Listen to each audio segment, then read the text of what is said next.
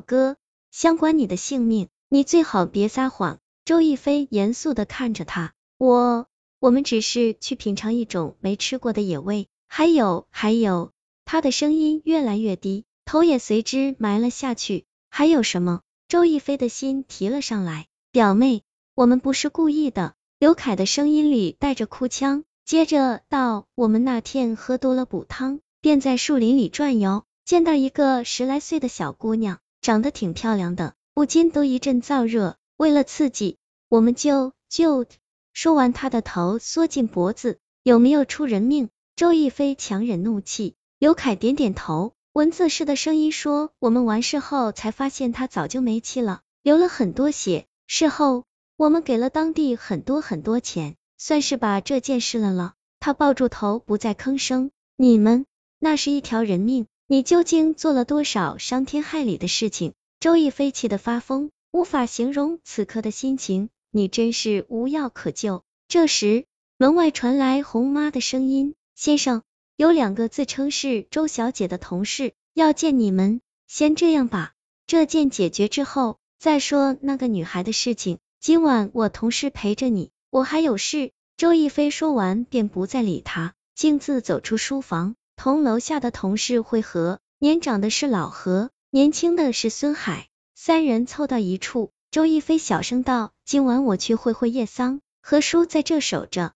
还有。”他附在孙海的耳边低语几句，二人会意的点点头，随即孙海转身离去，紧接着他也走出门。忽然看到不远处一个穿黑衣服的女孩子，正盯着这里看，一动不动，像尊雕像。出于好奇，他走了过去。那女孩并不躲闪，直径迎上他的目光。周亦飞怔了怔，第一次见到如此灼热的目光，似是能将人烧伤。面前的女孩二十出头的样子，十分清秀，略显消瘦，只是那双大眼睛太迷人。似有无数颗星星在里面闪烁。他看着周亦飞，缓缓说道：“他逃不掉的。一个母亲要为他的儿子报仇，这是结束。他昨晚应该得手的，却被你破坏了。你多加小心吧。”说完，那女孩便转身离去，留下周亦飞愣在当场，不知所措。什么乱七八糟的？他在说什么？预言？警告？看着远处风一样背影，周亦飞心下又是一沉。这个案子越来越奇怪了，随即转身离去。来到叶桑的住处时，天已经黑了。惊讶的是，一切太顺利了。见大明星没有想象中那么难。他的助理、保镖，甚至家里的保姆，见到他都十分客气，像是提前知道有人到来。有人带着他，很快见到了叶桑。那是一个美得让人惊心动魄的女人，雪白的肌肤，一头卷着大波浪的长发。粗黑的眉毛，细长的丹凤眼，眼角微微扬起，小巧的鼻子，丰润的嘴唇，举手投足间妖冶妩媚，一身白色丝质睡衣，修长雪白的双腿展露无遗，性感的倚在在柔软的沙发上，身边一只雪白似狗样的动物，一双黑溜溜的眼睛盯着他瞧。周小姐别客气，坐吧。叶桑十分礼貌，随即架起一根香烟。弯着细长的眼睛，似笑非笑的看着他。你知道我姓周？周亦飞十分诧异。叶桑微微一笑，我不仅知道你姓什么，还知道你叫什么，而且还知道你找我有什么事。哦，周亦飞心里惊讶的程度在翻倍。他们的死跟我无关，我跟他们之间无非就是金钱交易，而且跟我有关系的可不止他们几个哟。叶桑如此坦白与不拘小节，着实让他佩服。奉劝你一句，小丫头，最好别管那事。他们实在该死，做了太多罪孽深重的事，老天都快看不下去了。烟雾弥漫中，他眼神飘渺，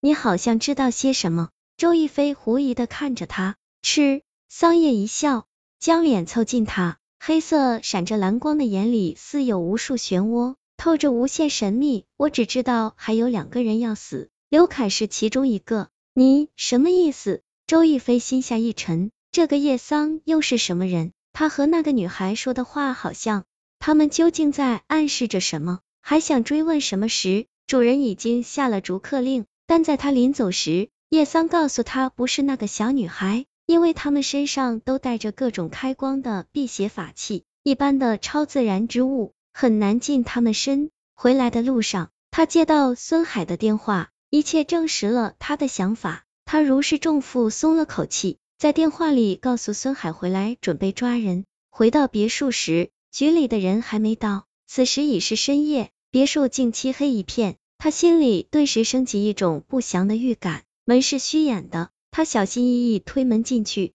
正值盛夏，屋内却寒意十足，呼出的气体都是一股白雾。此刻他强烈的预感到一定出事了，随即一股浓烈的血腥味扑鼻而来，他胸口不住的起伏。还是晚了一步，急忙打开手机的电筒，面前的楼梯上满是鲜血，触目惊心的红，让人不寒而栗。紧接着，他看见刘凯的身体和四肢被切成一节一节的肉块，散落在楼梯四处。这时，咕噜噜滚下来一个东西，到他脚边，是头颅。